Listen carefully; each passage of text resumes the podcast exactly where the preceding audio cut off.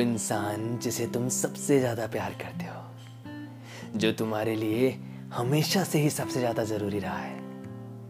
अगर वही तुमसे बेरुखी दिखाने लग गया है, थोड़ा दूर दूर रहने लग गया है, या छोटी छोटी बातों पर इरिटेट हो जाया करता है तो इसके लिए तुम्हें उस इंसान पर काम करने की ज़रूरत नहीं है। तुम्हें ज़रूरत है अपने आप पर काम करने की।